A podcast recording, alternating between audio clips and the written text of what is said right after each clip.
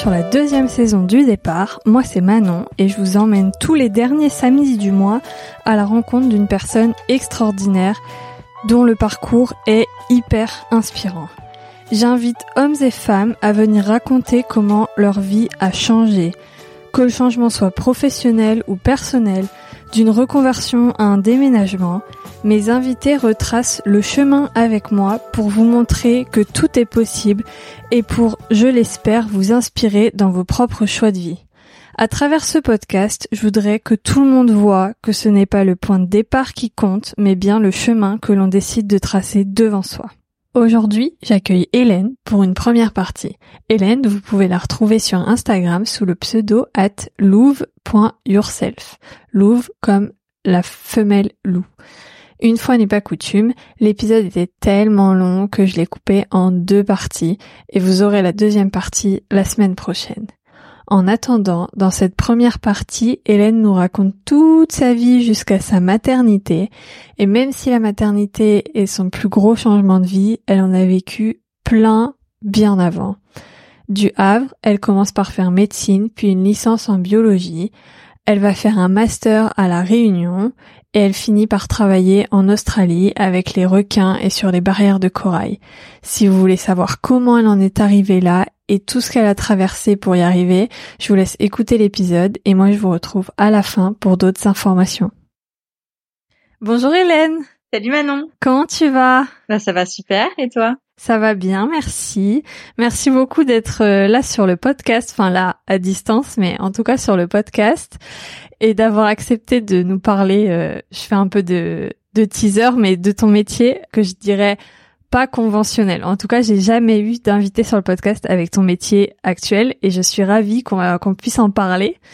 Mais d'abord, est-ce que tu peux te présenter, euh, nous dire qui tu es euh, Alors, je pose la question ce que tu fais dans la vie, mais en fait, ça veut dire euh, enfin en fait, sous aucun prisme. C'est ce que tu fais dans la vie comme tu as envie te décrire, pas sous le prisme professionnel, pas voilà, vraiment comme tu as envie. Donc si tu veux bien te présenter, me dire ce que tu fais, qui tu es et ce que tu fais dans la vie. Ok, super. J'aime bien déjà ce c'est vrai qu'on définit toujours un peu les gens par leur métier, donc euh, je ne me définirai pas comme ça.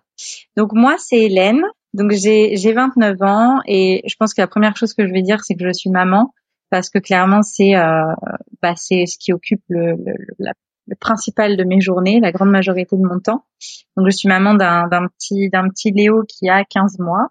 Et euh, alors euh, moi, qu'est-ce que je suis? Je suis une femme, donc euh, très, on va dire euh, très soucieuse des autres femmes, très soucieuse du bien-être des autres femmes, que ce soit au niveau de leur mental, que ce soit au niveau de leur corps, de leur peau. Voilà, c'est quelque chose pour, moi c'est très important au niveau aussi de leur euh, place dans la société, euh, du respect qu'on leur porte, etc. Voilà, tout ça c'est des choses euh, qui, qui, sont importantes pour moi. Je suis quelqu'un de profondément amoureuse de la nature depuis depuis toujours. Ça c'est vraiment quelque chose, je pense, c'est le fil rouge de ma vie depuis que je suis toute petite et, et c'est quelque chose qui continue à me guider. que ce soit la nature, l'océan ou la montagne, la forêt. Voilà, c'est vraiment quelque chose j'ai un, j'ai un peu toujours euh, orchestré ma vie autour de ça au final. Et voilà, et du coup, ben, en fonction de, de ces différents paramètres, j'ai fait différentes choses dans ma vie. J'ai voyagé, j'ai pas voyagé, j'ai eu différents métiers. Mais voilà, en gros, euh, pour faire une présentation courte, euh, sans trop de prisme, on va dire, euh, je, la, je la ferai comme ça. Trop bien, mais c'est déjà plein d'informations qu'on va développer euh, pendant une heure, peut-être plus, hein, on verra. Maintenant, je fais des épisodes qui font même plus d'une heure et demie, donc écoute. pas de souci, moi je suis bavarde. Hein. et eh ben, il y a pas de souci. Et du coup, est-ce que tu peux me dire quelle, donc ça c'est la toi d'aujourd'hui, mais quelle petite fille tu étais, euh, donc plus plus jeune, et quel cette fois quel métier tu voulais faire quand tu étais petite? Alors moi, j'étais une petite fille quand même. Euh pas turbulente, mais ouais, c'était assez sport quand même. Hein. Ma, ma, mère m'a déjà récupéré sur le toit de la maison. voilà, c'était, voilà, j'aimais bien faire, euh, voilà, j'ai je faisais de l'escalade avant l'heure déjà à l'époque. J'avais trois grands frères en fait et une grande sœur, donc j'étais en plus la dernière d'une famille nombreuse. Donc il y avait de l'activité, quoi. Il y avait euh, de la vie. Et je pense que pour ma mère, c'était pas forcément évident de, de, de tout gérer. Donc, euh, donc ouais, j'ai, voilà, j'ai grandi dans cette dans cette vie, on va dire, dans cette animation. Donc ouais, j'ai toujours été euh, dans, une énergie, on va dire. Alors quel métier j'ai voulu faire? J'ai voulu en faire pas mal. Alors il y a un truc qui est très drôle que mes parents racontent souvent. Euh, mes parents en fait sont mon, mon beau-père. Enfin j'ai on va dire euh, grandi en fait avec ma mère et, et mon beau-père à partir de mes 7 ans. Et mon beau-père est photographe animalier. Donc j'ai très très tôt été sensibilisée en fait à la protection de, de l'environnement et même précisément à l'ornithologie, donc à l'étude des oiseaux, à l'étude des insectes, voilà des choses où les où les enfants sont pas forcément euh, euh, calés. Bon moi je savais déjà euh, identifier un petit rhinolophe, euh, c'est une chauve-souris quand j'avais 7-8 ans. Enfin voilà, j'étais vraiment très vite dans ce bain-là. Et ma mère a été très active dans beaucoup d'associations comme Greenpeace et notamment la LPO, donc la Ligue pour la protection des oiseaux. Et, euh, et donc quand j'étais petite, on faisait beaucoup de festivals euh, de, bah, de photographie animalière. D'ailleurs, mon beau-père avait été primé, etc. Et je racontais euh, à qui voulait bien l'entendre que plus tard, je serais euh, présidente de la LPO. donc c'est un truc très rigolo parce que certainement je ne savais même pas ce que ça voulait dire. Mais voilà, je, je savais que je voulais protéger les animaux, etc. J'étais vraiment dans ce truc-là. Et après, euh, plus tard, euh, j'ai essentiellement grandi en voulant être vétérinaire en grande partie, donc je travaille avec les animaux. Et après, je voulais être euh, chanteuse, actrice. Voilà. Ah oui, plus rien à voir avec les animaux. voilà, exactement, rien à voir. Mais en fait, c'est assez représentatif où j'étais toujours tiraillée entre quelque chose de plus scientifique et de plus en lien avec la nature et, euh, et des métiers plus en, en artistique avec de la créativité. Et c'est vrai que ça a toujours été un dilemme dans ma vie. J'étais toujours un peu euh, le cul entre deux chaises, entre guillemets, enfin les, les, je peux me permettre l'expression. Et du coup, jusqu'à quel âge à peu près ça, ça te poursuit euh, ces envies un peu euh, un peu opposées? Parce Je veux dire le fait de ne pas être fixé. Voilà. Personnellement, c'est à vie. Je pense que je l'aurai toujours. Non, okay. mais vraiment, je pense que là, je commence à l'accepter. Je pense qu'il y a des gens qui sont faits pour euh, avoir une vocation et qui vont voilà avoir une passion pour quelque chose et s'y tenir. Euh, voilà, moi j'avais des, des, copines euh, à 6 ans, elles voulaient être médecins, elles sont devenues médecins. Il a jamais été question de faire autre chose, c'était comme ça. Moi, j'ai voulu faire à peu près tous les métiers du monde, mais vraiment. J'ai fait beaucoup de métiers et au final, je me rends compte que c'est ma façon d'être en fait. Je je suis comme ça, je suis quelqu'un qui a besoin de se nourrir de plein d'expériences différentes. Euh, et je suis attirée par énormément de choses différentes en fait. Autant je vais être attirée par quelque chose de très scientifique, de très rigoureux, etc. Autant je vais pouvoir être attirée par quelque chose de, très artistique et d'extrêmement barré et de pas du tout explicable et voilà. Et euh, c'est voilà, ça fait c'est c'est un ça ça a été très difficile surtout euh, à des phases de la vie où on attend de nous euh, quelque chose de voilà de tracé te donner un exemple, j'ai, passé le concours de médecine pour devenir kiné, je l'ai eu et j'ai arrêté. Tu vois, c'est juste pour te donner un exemple de à ouais. quel point je, je faisais les choses et en fait, bah non, je partais dans autre chose. Alors il y a certains qui vont dire ouais mais t'as perdu du temps. Aujourd'hui par exemple, ben grand regret de mon père, ben je pourrais être kiné, avoir euh, tu vois un cabinet, euh, bien gagner ma vie, etc. Mais je suis persuadée que je serais pas heureuse, tu vois. Parce qu'à côté de ça, ben j'ai fait d'autres choses. Euh, au final, ben, tu vois, j'ai posé des balises sur des requins-baleines en Australie. Tu vois, j'ai été amenée à faire d'autres choses euh, certainement bien plus incroyables okay. que, que d'être kiné, tu vois. Mais, euh, ouais. tu vois, j'ai, chanté dans des groupes euh, devant 500 personnes. Tu vois, parce qu'en fait, j'ai, suivi euh, ce truc. Et en fait, à un moment, il faut comprendre qu'il faut être ce qu'on a envie d'être et ne pas être ce que les, ce que la société attend de nous, en fait. Et ça, c'est très compliqué la société et puis la famille. C'est vrai qu'on a toujours une pression. Enfin, moi, mes parents sont cette génération qui est obsédée par la sécurité, en fait. C'est toujours la sécurité. Mais attends, il faut que tu aies un travail, il faut que tu aies un salaire à la fin du mois. Alors, il y a une part de vrai. Bien sûr qu'on ne vit pas d'amour et d'eau fraîche, mais on ne vit pas non plus en faisant toute sa vie dans le même travail, la même boîte, le même poste pour avoir un salaire à la fin du mois. Ça, pour moi, c'est pas vivre. c'est pas de la, c'est pas vivre, c'est survivre en fait. C'est donc euh, voilà, je, je, suis en fait de plus en plus, j'écoute mes intuitions. Et tu vois, tout à l'heure, on va en parler de ce que je fais aujourd'hui. Peut-être que dans cinq ans, tu reprendras des nouvelles et je ferai quelque chose et je me le souhaite en fait. Je me le souhaite. Mais comment à, à cet âge-là, tu as réussi à dire à tes parents et à la société, en gros, euh, que que non, tu vas pas aller dans cette voie-là et que tu vas partir ailleurs parce que c'est ce que tu as envie? Parce que t'as quel âge? T'as 18 ans à ce moment-là. Tu parles au moment euh, où je fais médecine? Oui. Alors ça a été doublement compliqué parce qu'en plus euh, le fait de faire médecine, c'était aussi le, le, rapport à mon père parce que j'ai mon père qui est médecin, que j'ai des relations très compliquées avec lui. Donc en plus il y avait un rapport à la reconnaissance du père, etc. Donc ça a été très compliqué.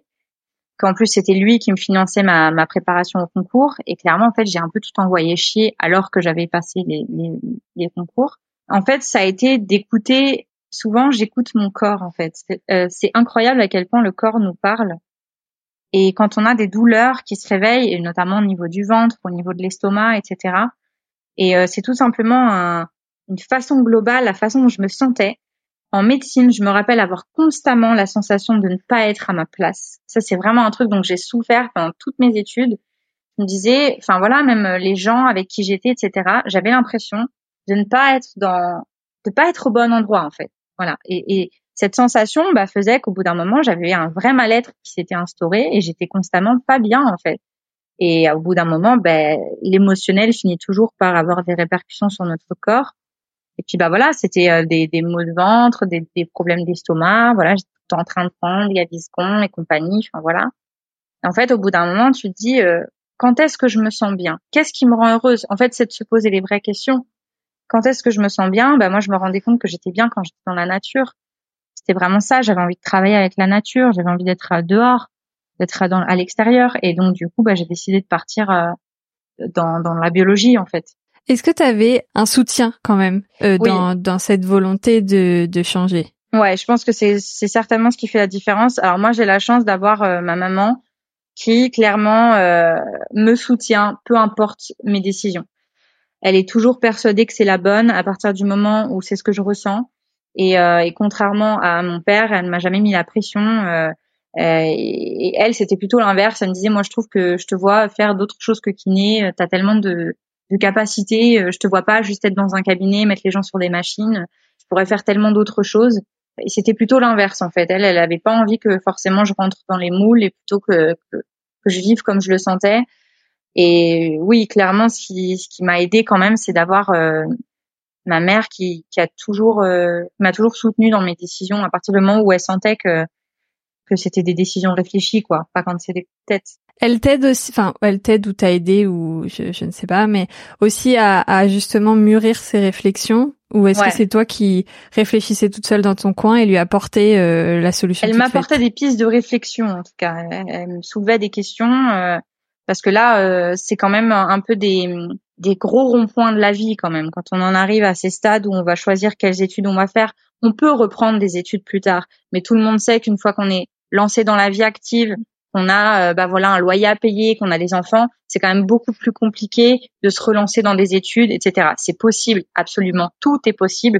Moi, j'ai vu des femmes, euh, euh justement une, une ancienne, enfin une amie de ma mère qui est devenue médecin elle avait plus de 40 ans. C'est-à-dire qu'elle avait des enfants et elle a, elle a fait des études de médecine, elle est devenue médecin. Donc c'est vrai qu'on voit des choses assez incroyables parce que voilà, quand on a cette force, cette volonté, tout est possible, mais c'est quand même plus compliqué. Et j'avais bien conscience que euh, bah, les études que j'allais choisir de faire ou de ne pas faire, parce que je pouvais très bien ne pas en faire, ça allait quand même déterminer euh, énormément mon avenir en fait. Et après, c'est quelque chose euh, bah voilà, mine de rien, on est quand même dans une société où on va demander le CV, quelles études vous avez fait, etc. Est-ce que t'es bac plus 3, est-ce que t'es bac plus 5 Donc je savais très bien que le fait d'aller à la fac ou pas, le fait de choisir quelle filière j'allais faire, si je faisais voilà quelque chose de plus littéraire, artistique, quelque chose de plus scientifique, ça allait quand même beaucoup influencer mon avenir. Même si tout est, encore une fois, tout est toujours modulable, on peut très bien faire telles études et partir dans autre chose voilà, donc elle soulevait des pistes de réflexion et ouais, bah prendre la décision d'arrêter médecine, c'était quand même pas, euh, c'était pas rien parce que c'était, ça avait été quand même énormément d'investissement en termes de travail. Euh, le concours, si je l'ai eu, c'est mhm. parce que j'ai bossé comme une bête, quoi, comme une bête. Et du coup, euh, mais j'ai pas eu la sensation de d'avoir fait ça pour rien parce que ça m'a appris justement une rigueur de travail qui après est restée à vie en fait. Et c'est vrai que grâce à, à médecine, j'ai appris à travailler seule et à être euh, et j'ai appris l'autodiscipline en fait. Et ça c'est quelque chose qui me sert énormément dans ma vie d'entrepreneur justement. Il faut énormément d'autodiscipline pour être entrepreneur. on va on va y arriver, mm. mais euh, on va. Il y a encore un chemin, j'ai l'impression assez long avant d'arriver à cette étape. Donc ah, tu disais que après médecine, tu t'étais partie vers la bio pour euh, pour le côté nature, tout ça. Donc c'est quelles quelles études vraiment et, et et pour quelle finalité? Quand tu rentres dans ces études, c'est pour quelle finalité? Et à la fin des études, finalement, c'est quoi la vraie finalité? Je sais pas si tu as la nuance de la question. Ouais, ouais, je vois. Et c'est très intéressant parce qu'effectivement, il y a le point de départ et le point d'arrivée qui sont souvent assez décalés. Alors, quand je rentre en mm. bio, au début, c'est déjà parce que je sais que je veux euh, vraiment me mettre en lien donc avec la biologie, donc avec l'étude de la vie. Je sens que j'ai plus envie de me diriger justement, bah, soit vers les plantes, soit vers la zoologie que vers l'humain, euh, parce que finalement la médecine, ça reste l'étude de la vie, mais vraiment axée sur l'humain.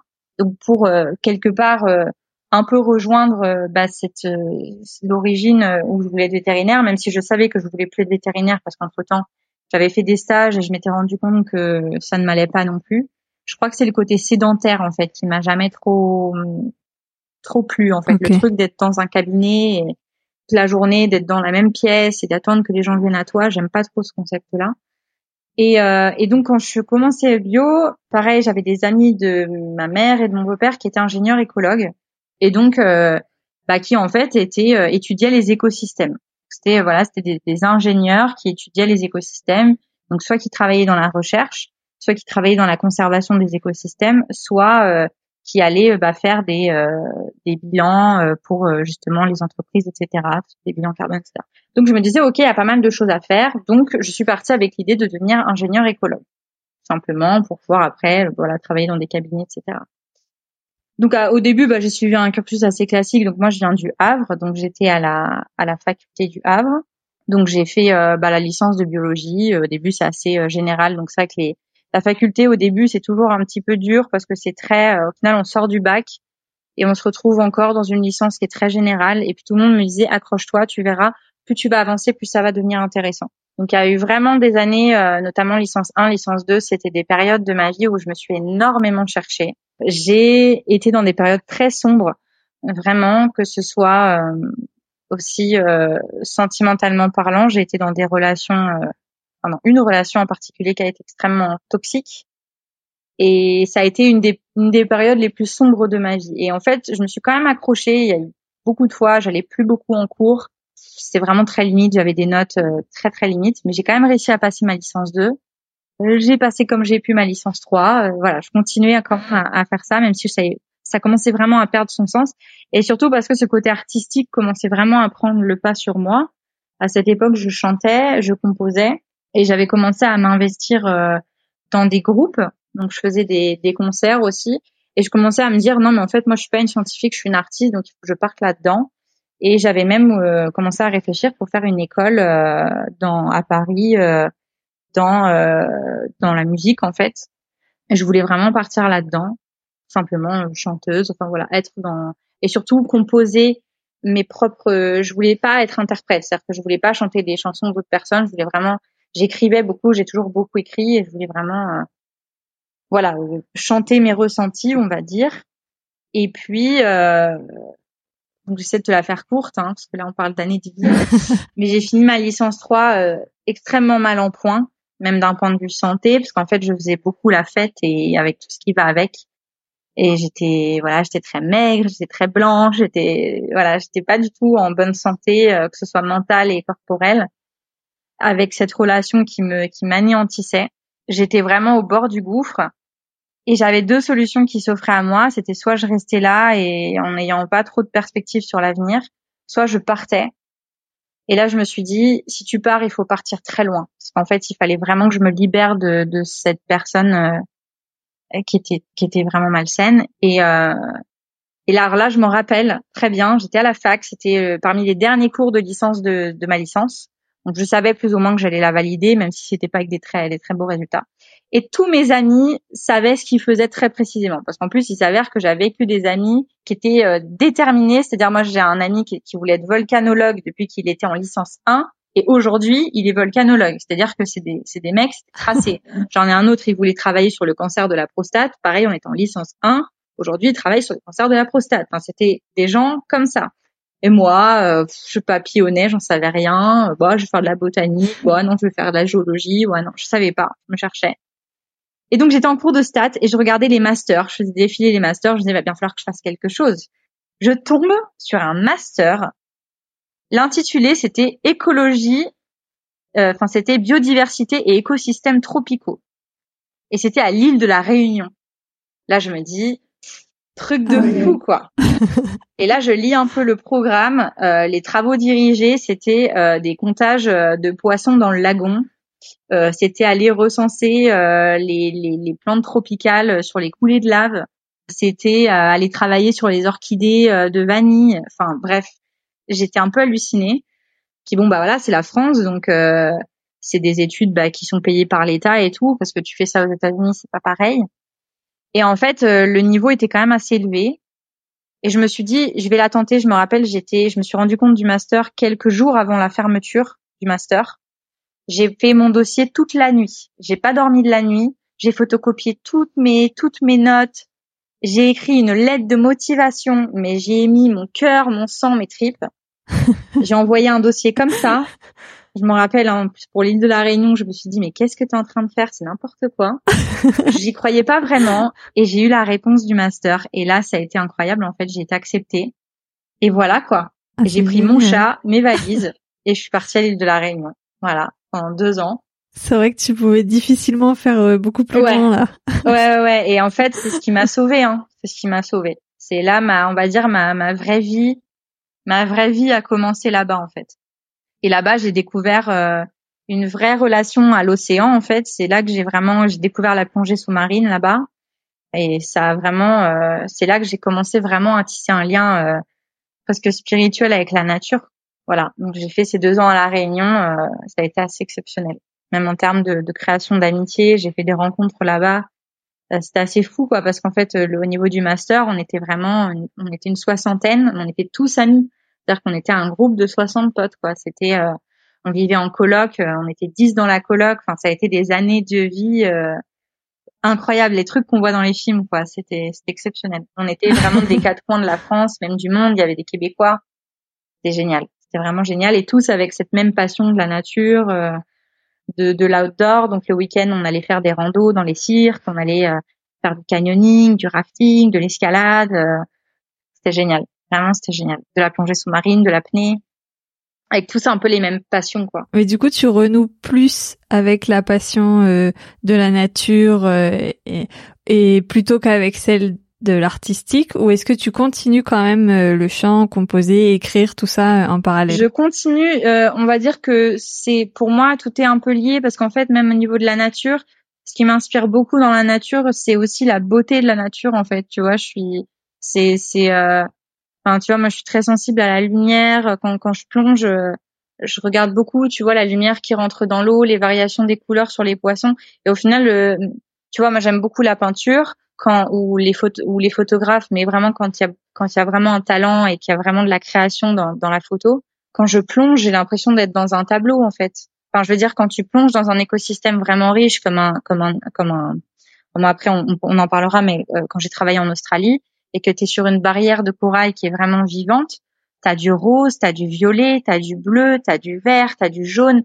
C'est une explosion de couleurs. Et quand tu plonges, tu as l'impression d'être euh, dans Avatar quoi. C'est vraiment ça c'est c'est c'est ça. Mais d'ailleurs le, le, le réalisateur d'Avatar il s'est inspiré des fonds marins en fait. C'est dans tu vois le la créature dans Avatar qui quand tu la touches euh, se recroqueville ça c'est issu du, du, du verre spirographe euh, qui est un verre sous-marin ou qui est magnifique et en fait quand tu approches il se il rentre dans sa coquille c'est en fait c'est un monde magique le monde sous-marin vraiment c'est un monde magique on a l'impression d'être sur une autre planète alors que c'est notre planète mais on la connaît très peu en fait.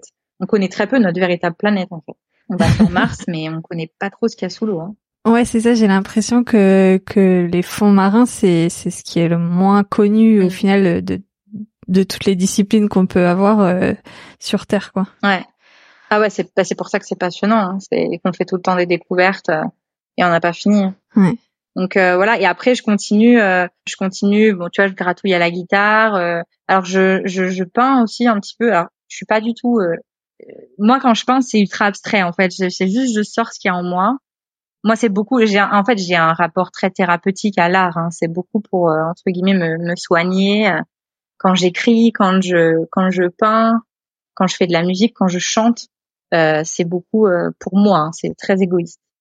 En fait, je m'en fous un peu qu'on me dise que c'est beau. Quand je peins, je montre d'ailleurs très rarement ce que je fais. Je peins. quand je dessine, je le fais pas pour qu'on me dise ah c'est beau. Je le fais parce que c'est ce que je ressens. Je, tu vois, c'est mais c'est souvent les couleurs de la nature. Tu vois, c'est beaucoup le vert, le vert et le violet quoi. C'est deux couleurs qui m'inspirent beaucoup. Donc souvent je je travaille beaucoup avec tous les tous les sous-tons euh, de ces couleurs-là, quoi. Qui sont pas des couleurs primaires, Mais euh, voilà, et puis après, euh, guitare, chant. mais bon, là, actuellement, je manque un peu de temps, quoi, avec un petit. mais je compte bien m'y remettre. Je compte bien m'y remettre à un moment dans ma vie de d'avoir plus de temps, plus de temps pour méditer et plus de temps pour créer, parce que en tout cas, ce qui est sûr, et ça, je commence à le comprendre, j'ai énormément besoin de créer, en fait. Je m'en rends compte. Énormément et j'en souffre en fait quand je suis dans un métier parce que du coup je pourrais te raconter aussi après que j'avais commencé une thèse enfin bon bref. Tu vois quand je me suis vraiment lancée euh, dans, dans le dans le secteur de la recherche d'être trop dans l'application et pas assez dans la créativité je me suis rendu compte que c'était pas pour moi. Pas du tout. et cette relation thérapeutique à l'art c'est quelque chose qui t'a été transmis par tes parents? C'est quelque chose que tu as découvert toi-même? Comment est-ce que tu ouais je pense que c'est c'est quand même quelque chose qui m'a été transmis parce que euh, ma ma tante est peintre était parce qu'elle est décédée. Et mon père euh, peint. Alors lui il c'est pas il crée pas vraiment. Il va reproduire. Il aime bien euh, reproduire euh, tu vois un monnaie un truc il va essayer de reproduire. Il est pas vraiment dans la création. Par contre ma mère a un profil assez artistique aussi. Elle, était c'était une grande danseuse quand elle était plus jeune. Donc elle a quand même un rapport à l'art. Et je pense que nos en tout cas nos parents nous ont toujours encouragés à faire de la musique notamment. On a été très vite inscrits, tu vois, dans des dans des dans des dans des dans des cours pour apprendre à faire de la musique et on était clairement encouragés à en faire. Donc ouais, je pense que c'est quand même quelque chose qui m'a été transmis, mais ce ce truc, euh, cette relation thérapeutique, euh, ça c'est quelque chose, c'est quelque chose de plus personnel quand même, parce que pour le coup, mes parents, c'était vraiment plus, tu vas faire de la musique pour que ce soit joli, quoi. C'est c'est pas vraiment je pense que c'est plus moi dans mes rencontres après, euh, surtout dans ma vie de jeune adulte. Comme je faisais beaucoup de soirées, je sortais beaucoup et j'ai rencontré beaucoup d'artistes. Et c'est des gens, euh, il y a vraiment des, des certaines personnes euh, qui m'ont, par leur créativité, qui m'ont fasciné et par leur leur vision totalement différente de la vie, de la société. et ça m'a vraiment ouvert le ouvert le, le cerveau, on va dire quoi. On se rend compte que la vie est telle qu'on décide de la voir et en fait elle n'est pas forcément euh, telle qu'on croit qu'elle est. Elle a plein de facettes. Euh, enfin voilà, je pas partir trop loin, mais mais j'ai eu certaines discussions avec des artistes qui m'ont vraiment euh, interpellée et voilà donné envie de d'aller explorer euh, certaines choses quoi. Ouais, c'est trop bien. Moi, je pourrais t'écouter des heures, crois, raconter tout ah, ça. Mais on va peut-être avancer quand même. Ouais, ouais, tout à fait. Je suis en train de perdre ma voix. Je vais essayer de la garder parce que on n'a pas fini. Donc tu es à la Réunion, tu passes ton master à la Réunion. Ouais. Alors en fait, je pars, euh, je pars au bout d'un an et demi parce que euh, donc je donc je te dis, je tombe un peu en amour pour la pour l'océan et je tombe en amour pour les requins parce qu'en plus c'est vrai que la Réunion c'est un peu the, the, place to be au niveau de ça. Alors je m'étais jamais intéressée plus que ça euh, à la vie marine avant parce que au final euh, euh, moi, avec ma mère, j'avais grandi euh, à la campagne, donc euh, j'étais native du Havre. Mais à partir de 13 ans, j'étais dans les terres et du coup, j'étais pas souvent à la plage au final et je faisais pas spécialement d'activité nautique ni rien. Et à la Réunion, voilà, la Il n'y a pas trop de requins au Havre, non Non, il n'y a pas trop de requins au Havre, c'est clair. Euh, ni de tortues, ni, ni pas grand-chose en fait. non. Déjà, si tu vois ta main, t'es content. et en fait, euh, voilà, donc amour total et je découvre un peu les, les requins à la Réunion parce qu'il y a toute cette polémique et je commence à m'intéresser un peu à cet animal et je tombe en amour pour euh, pour moi le requin c'est euh, le le iPhone du, de l'animal. Enfin, tu vois, c'est une merveille technologique de la nature. C'est incroyable. Tu vois, ils, arrivent à, à, ressentir le magnétisme, ils arrivent à ressentir l'électricité. C'est, enfin voilà. en fait, c'est vraiment le 400 millions d'années d'évolution. Ils sont, c'est les top prédateurs de l'océan et ils en sont là parce qu'ils sont au top de l'évolution, tu vois, et que bon, nous aujourd'hui on fait les malins parce qu'on a des bateaux et des harpons, mais concrètement dans l'eau, tu te retrouves face à un requin, ben, on le voit bien. Hein. Tout le monde sait, on, ne fait pas grand chose quand même, donc ils sont quand même, euh, que ce soit en termes de déplacement, et puis c'est aussi la diversité en fait, euh, que ce soit, il y en a des petits, des gros, des, des féroces, des, des, des herbivores, enfin voilà, il y a vraiment de, de tout. Et je me suis fascinée pour cette espèce. Et je me suis dit, je veux devenir grande spécialiste du requin voilà, je, je veux faire ça. Et en fait, euh, ce qu'il faut savoir, c'est que dans, dans l'écologie marine, donc c'est un domaine quand même très concurrentiel. Hein, il y a énormément de personnes qui veulent faire ça parce que ça fait rêver quand même quand on dit bah ouais, moi je fais de la biologie marine, je suis payée à étudier euh, à étudier les poissons. C'est vrai que c'est cool. Mais alors c'est encore pire dans la mégafaune en fait, tout ce qui est baleines, requins, dauphins, c'est extrêmement concurrentiel. Il y a énormément de monde qui veut travailler. C'est-à-dire que si tu veux travailler sur le phytoplancton, et encore, c'est devenu aussi compliqué. Mais tu vois, si tu veux travailler sur euh, une certaine espèce d'algue, ça va. Tu vois, c'est en général, tu arrives à trouver assez facilement. Voilà, quand tu veux travailler sur le grand requin blanc en Afrique du Sud ou ou sur les dauphins aux Bahamas, c'est un peu plus, les places sont plus chères, on va dire. voilà, forcément. Mais moi, j'étais déterminée à faire ça. Et pendant très longtemps, pendant mon master, euh, on m'a clairement découragée. On me disait, euh, tu sais, Hélène, le requin, les places sont chères, ça va être compliqué et tout. Et si je trouvais pas de stage, je pouvais pas valider mon master. Donc, tu avais une petite pression quand même. Alors moi, j'ai eu la chance, grâce à ma maman, encore une fois, d'avoir vécu au Canada quand j'avais 16 ans. Elle m'avait envoyé faire un échange en fait avec un avec un lycée canadien. Donc j'ai vécu dans une famille euh, avec ma correspondante qui avait mon âge pendant quatre mois. Et après, elle, elle est venue vivre en France pendant quatre mois. Donc j'ai appris l'anglais comme ça. Donc forcément, j'ai un du coup grâce à cette expérience un très bon niveau d'anglais.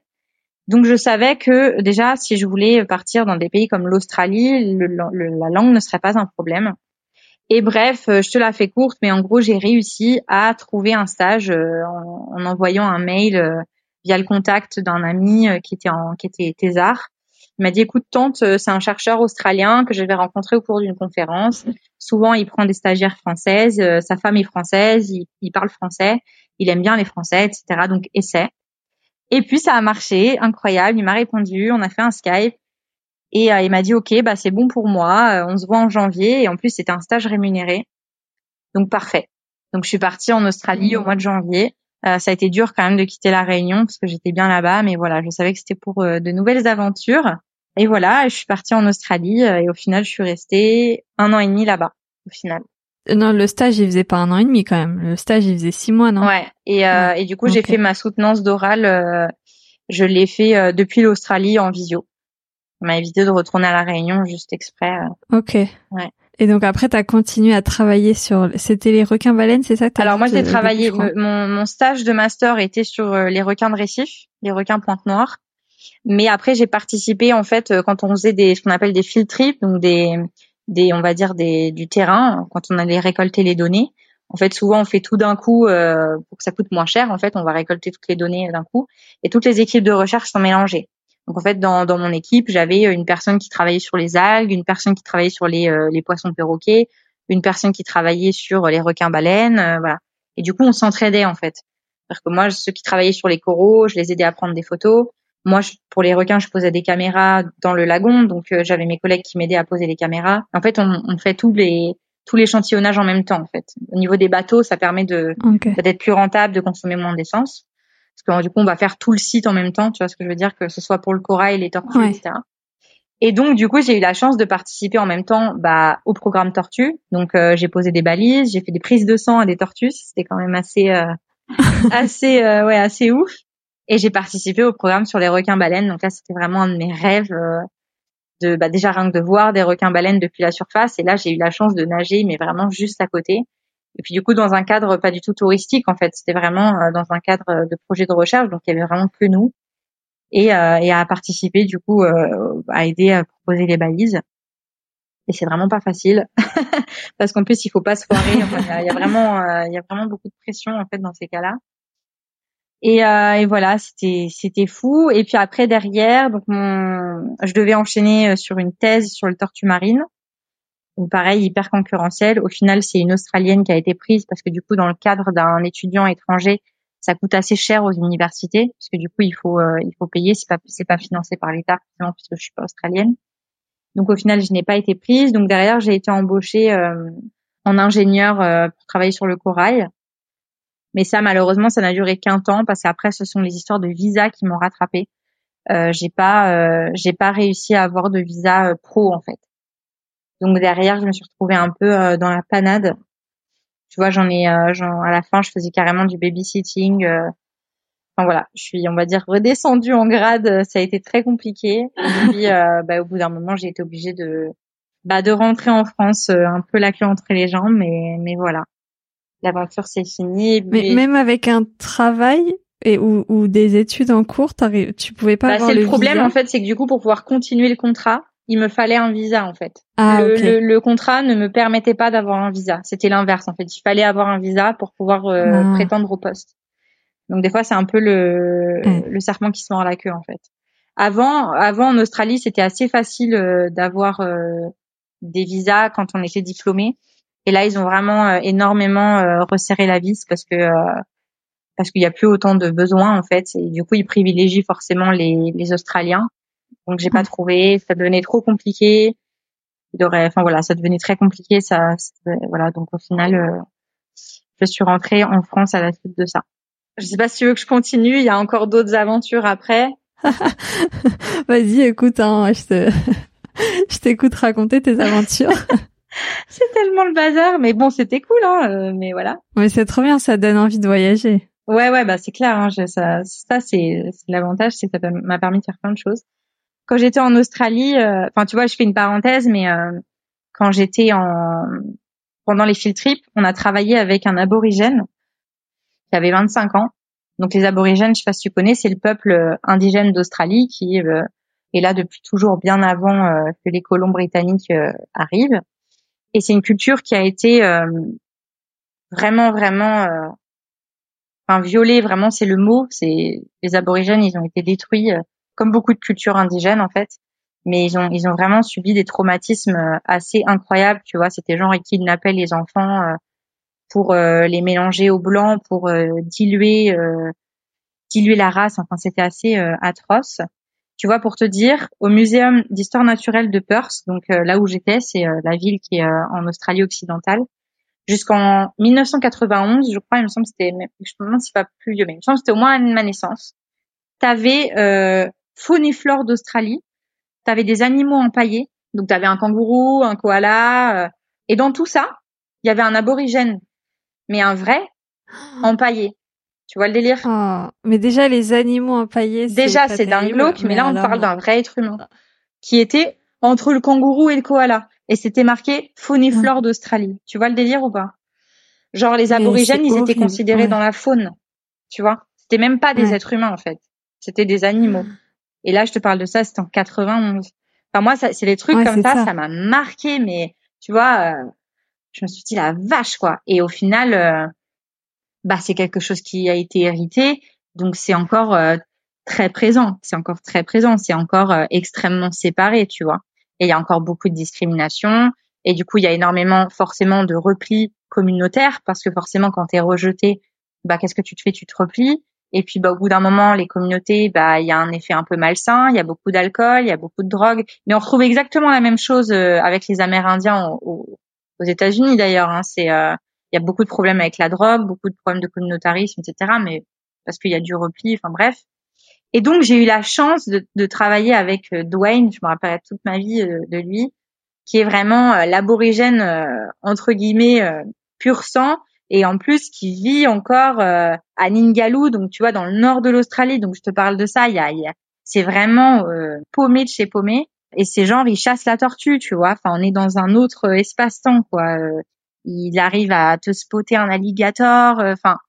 et en fait, Dwayne, on travaillait avec lui parce que en gros, il avait une, enfin c'était l'œil de tigre. Il était, on était en mer avec le Zodiac et tu disais là-bas il y a une tortue verte. Donc on, on l'écoutait, on, on pilotait le Zodiac et il sautait à l'eau Et il revenait, il sautait à l'eau, mais je te parle de ça en short. Hein. Il avait pas de lunettes, euh, pas de masque, euh, pas de palme, pas de tuba, que dalle. Il sautait. Il enlevait ses paires de lunettes. Il me donnait sa paire de lunettes. Il disait, je reviens, je vais chercher une tortue. Ok. Il sautait à l'eau. et il revenait avec une tortue verte de 200 kilos. Tu vois, mais comme ça, il la tenait par la carapace et te disait tiens attrape je dis non mais moi je peux pas lever une tortue de 200 kilos comme ça je veux dire euh, je sais pas faire ça moi enfin tu vois j'ai eu des scènes euh, c'était incroyable et, euh, et, et voilà et puis c'est des gens qui voilà la, culture aborigène elle est assez magique en plus c'est une culture euh, qui est essentiellement transmise à l'oral donc il y a, a pas vraiment d'écrit mais en plus ils ont énormément de de légendes tu vois enfin c'est c'est une culture qui m'a vraiment passionnée voilà, ça c'est encore un autre thème, mais je suis également énormément passionnée par les par les peuples euh, par les peuples indigènes. Enfin, c'est un peu pour moi l'origine de l'humanité, tu vois. C'est un peu ce qui reste de nos de nos racines qu'on a un peu exterminées, mais euh, malheureusement. Mais euh, tu vois, même même au niveau, enfin moi je fais un petit peu de naturopathie. Enfin, je commence à, à étudier tout ça. Et même au niveau des médecines, ce sont des, des peuples qui ont des connaissances qui sont incroyables. Et eux, ils avaient des connaissances sur les tortues vertes. Ils savaient exactement tu vois, il y avait rien d'écrit, hein, et c'est des gens qui n'ont rien appris, c'est uniquement transmis. Ils savaient exactement quand est-ce qu'elle venait pondre, sur quelle plage, pendant combien de temps. Ils savaient tout, tu vois, au niveau du cycle de migration des tortues. Et en fait, nous, on, on, on s'aidait de leur savoir. Et les aborigènes en savent bien plus que euh, de nombreux spécialistes euh, sur les tortues marines, tu vois. Enfin bref, je fais une parenthèse, hein, parce que là, ça pourrait être un podcast à part entière. ouais. On va peut-être avancer un peu. Ouais, je suis désolée, je vais essayer hein, de pas trop déborder. non, mais de toute façon, j'avais pas de timing précis, mais euh, mais on va quand même avancer. Donc, je suis revenue en France et, et j'avais senti que la biologie marine, ça allait être compliqué. Donc, entre temps, j'ai passé des diplômes pour devenir monitrice de plongée. Pas dit. Donc, j'étais ah. euh, voilà. Donc, quand je suis rentrée en France, on peut pas en fait enseigner en France avec PADI, c'est magique, mais c'est le seul pays du monde c'est-à-dire que je peux même je peux même enseigner aux États-Unis, au Nicaragua, au Mexique, au enfin voilà, partout sauf en France. Voilà, en France, il faut être diplôme d'État. Bon, voilà. Donc je savais que je n'allais pas pouvoir rester en France, donc euh, je suis partie en Grèce. J'ai trouvé euh, j'ai trouvé euh, un poste là-bas pour une saison. Donc voilà, Calimera, me voilà en Grèce. J'ai fait une saison là-bas j'ai travaillé avec euh, des Polonais et avec euh, une amie à moi euh, qui est d'Afrique du Sud. Donc tu vois, c'était génial parce que j'ai eu encore l'occasion de, de rencontrer d'autres d'autres cultures et tout, donc c'était cool. Et puis voilà, et puis à l'issue de ça, je suis ben, à nouveau retournée en France. Et là, ben, j'ai rencontré mon chéri à la fin de, de la saison. Et donc là, changement total. Euh, je me suis dit, ben, on reste, on va, on va, on va se poser un peu, quoi. Et je commençais à sentir. Hein. Tu l'as rencontré en Grèce ou tu l'as rencontré en France? Alors je l'ai rencontré, figure-toi que je l'ai rencontré au Havre, la ville où je suis née. et j'étais quand même avec un Australien avant lui. Hein. Un Australien qui est parti vivre en Norvège, alors que moi j'étais en Grèce. Enfin, c'était un bordel. Donc voilà. Donc, euh, donc j'ai fini avec un Havrais. Voilà. bah écoute, ils sont peut-être pas si mal. Hein. Ouais, ouais, tout à fait. Bah tu vois, au final, c'était ce dont j'avais besoin. Euh quelqu'un qui, qui comprenne d'où je viens et quelque part qui comprenne ma culture parce que tu vois je suis restée euh, un an avec un Australien et c'était ça a été génial hein. c'est vrai que c'est extrêmement intéressant d'avoir une relation euh, amoureuse avec euh, avec une autre culture c'est je pense que c'est là qu'on qu'on en apprend le plus etc mais je sais que perso des fois je trouve que c'était compliqué quand même parce qu'il y a quand même une vraie barrière culturelle et du coup même au niveau de notre façon de penser c'est pas toujours facile, tu vois. Même, même parfois au niveau de l'humour, en fait, des fois on se comprend pas toujours. Enfin, c'est, c'est pas évident. C'est pas évident. C'est vraiment une autre culture. Hein. C'est, c'est vraiment notre culture. Même l'Europe, en fait, je pense que c'est peut-être même moins compliqué si t'es avec un Italien ou un Espagnol. Mais là, tu vois, avec un Anglo-Saxon, c'est vraiment, vraiment différent, quoi. C'est, on n'a vraiment pas du tout euh, la même culture par rapport à plein de choses.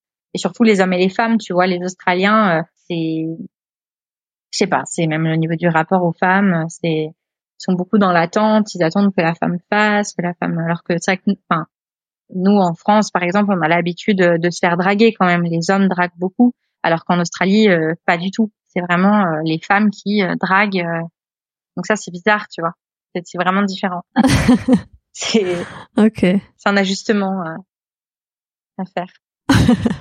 Mais après, c'était c'était intéressant. Mais bref, du, coup, tout ça pour dire que rien à voir. Quoi. Et du coup, ton, ton chéri, c'est quelqu'un qui a les, les, mêmes passions que toi, la nature, l'envie de, de voyager, de voir le monde, de voir les, les, les fonds marins, d'étudier tout ça, ou c'est totalement l'opposé ou comment est-ce que ça ça match? Alors c'est pas du tout pour faire du voyeurisme sur qui est ton chéri. tu vas voir parce que c'est très intéressant. C'est juste pour comprendre parce que voilà, en fait, je sais du coup qu'après tu t'es posé et, et voilà, c'est je me dis qu'il doit y avoir un truc. Alors euh, quand je l'ai rencontré, je dirais pas que c'était mon opposé mais presque. Enfin, on va dire que moi au début ça a été euh, beaucoup un coup de cœur physique, on va dire ce qui est. Hein, euh, clairement, je l'ai vu, j'ai fait wow, ok. Donc voilà, mais on va dire dans un premier temps, c'était pas, on n'a pas forcément trop échangé sur ce qu'on faisait dans la vie. Mais lui, en fait, était euh, en gros était dans le secteur euh, ouvrier et il était en formation pour être monteur échafaudeur. Il a vécu toute sa vie au Havre et il a pas, enfin, il a jamais vécu à l'étranger, parlait pas spécialement anglais donc tu vois, moi j'avais peut-être le projet euh, après de repartir euh, aux États-Unis. J'avais un plan pour euh, aller bosser sur une ferme de coraux en Floride, donc, plutôt pas mal. Et clairement, je savais que, que, que ben, il allait pas venir avec moi, quoi, que ça allait être compliqué, qu'il parlait pas anglais, voilà.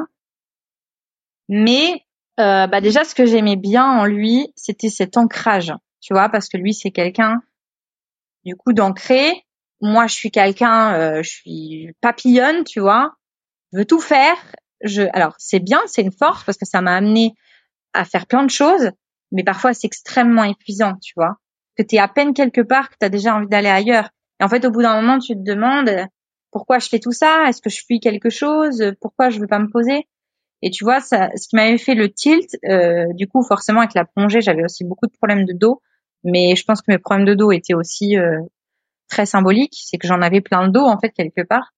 Et je me rappelle que l'ostéo, à peine en me touchant, il savait pas hein, ce que je faisais. il m'a dit la phrase "Vous, vous avez besoin de poser vos valises." C'est une phrase qui a résonné en moi, je me rappelle. Je me suis dit mais merde, pourquoi il me dit ça euh? Et en fait, il avait raison quoi. Tu vois, cette phrase elle a résonné à moi quand il a dit ça. Il a dit "Vous, vous avez besoin de poser vos valises." Je me suis dit merde, il a raison là. Faut que faut que je me calme deux secondes et faut que je me pose un peu. je me suis dit on va laisser une chance à cette relation et on va voir. Donc au début, ça a commencé, euh, lui, il vivait au Havre.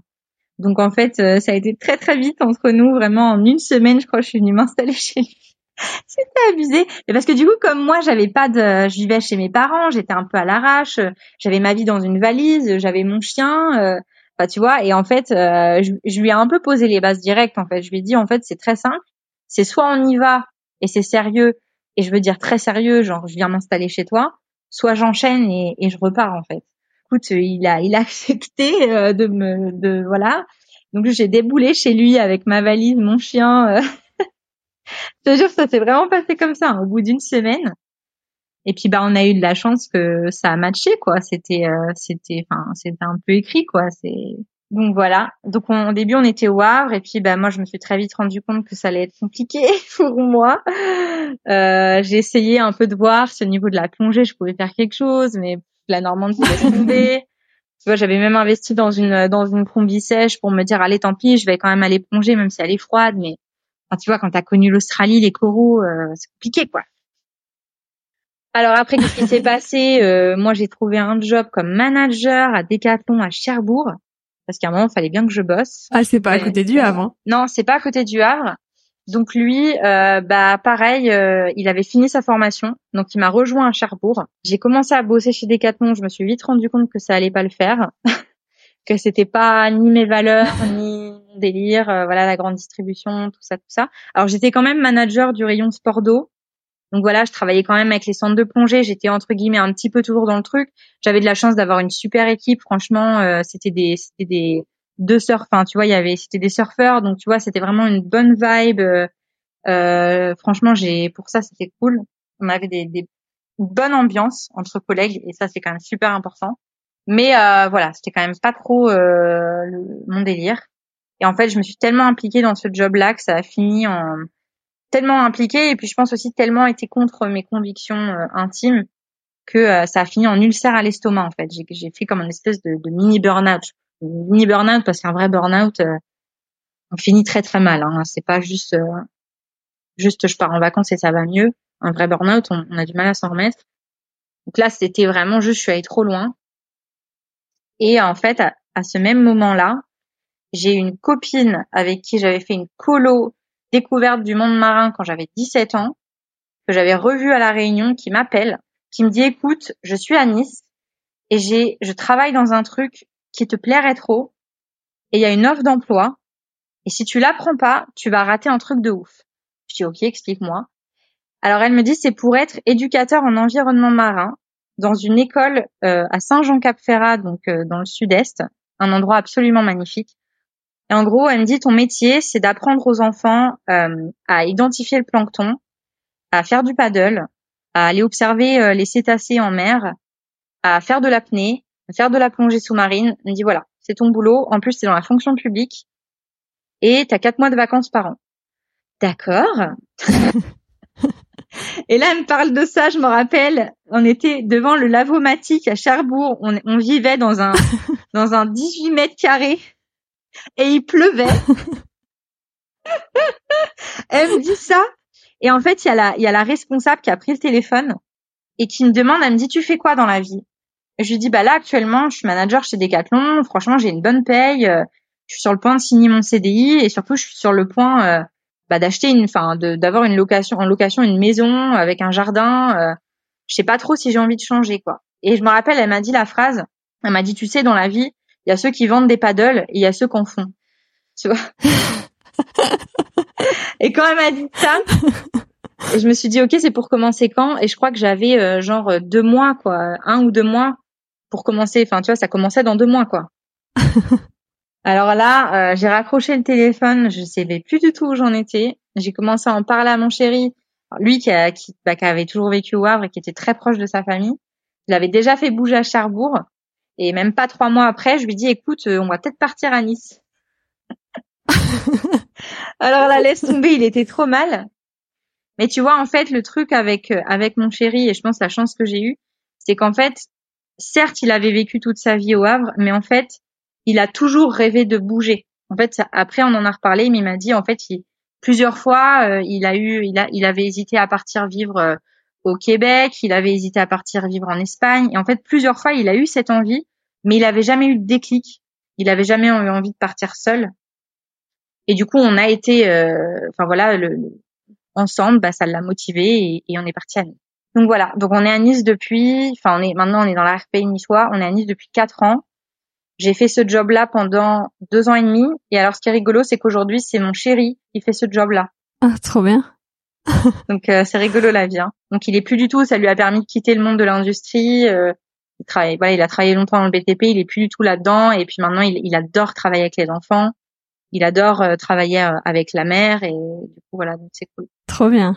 Au tout début, tu as dit quand même, euh, enfin, tu t'es définie en premier lieu comme une maman. Ouais. À quel moment est-ce que ce petit bout pointe son nez et à quel point est-ce que ça chamboule un peu ce que tu penses, ta façon de voir les choses, ce que tu fais Ouais.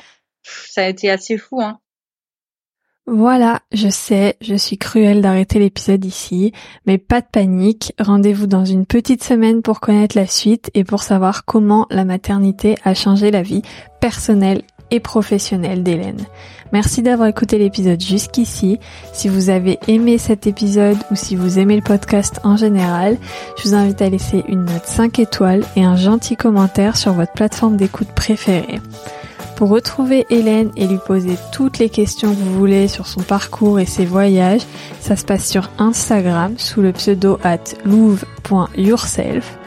Quant à moi, on se retrouve sur le site du podcast www.podcast-ledépart.com pour toutes les références citées dans l'épisode. Si vous avez changé de vie personnellement ou professionnellement et que vous voulez me raconter votre histoire, n'hésitez pas à m'écrire par mail à manon at podcast-ledépart.com ou sur Instagram at itinéraire.d'une passionnée. Vous pouvez m'écrire aussi juste pour papoter, j'aime beaucoup parler, je réponds très rapidement aux messages sur Instagram. Je vous dis à la semaine prochaine pour la suite de l'épisode et en attendant, prenez soin de vous.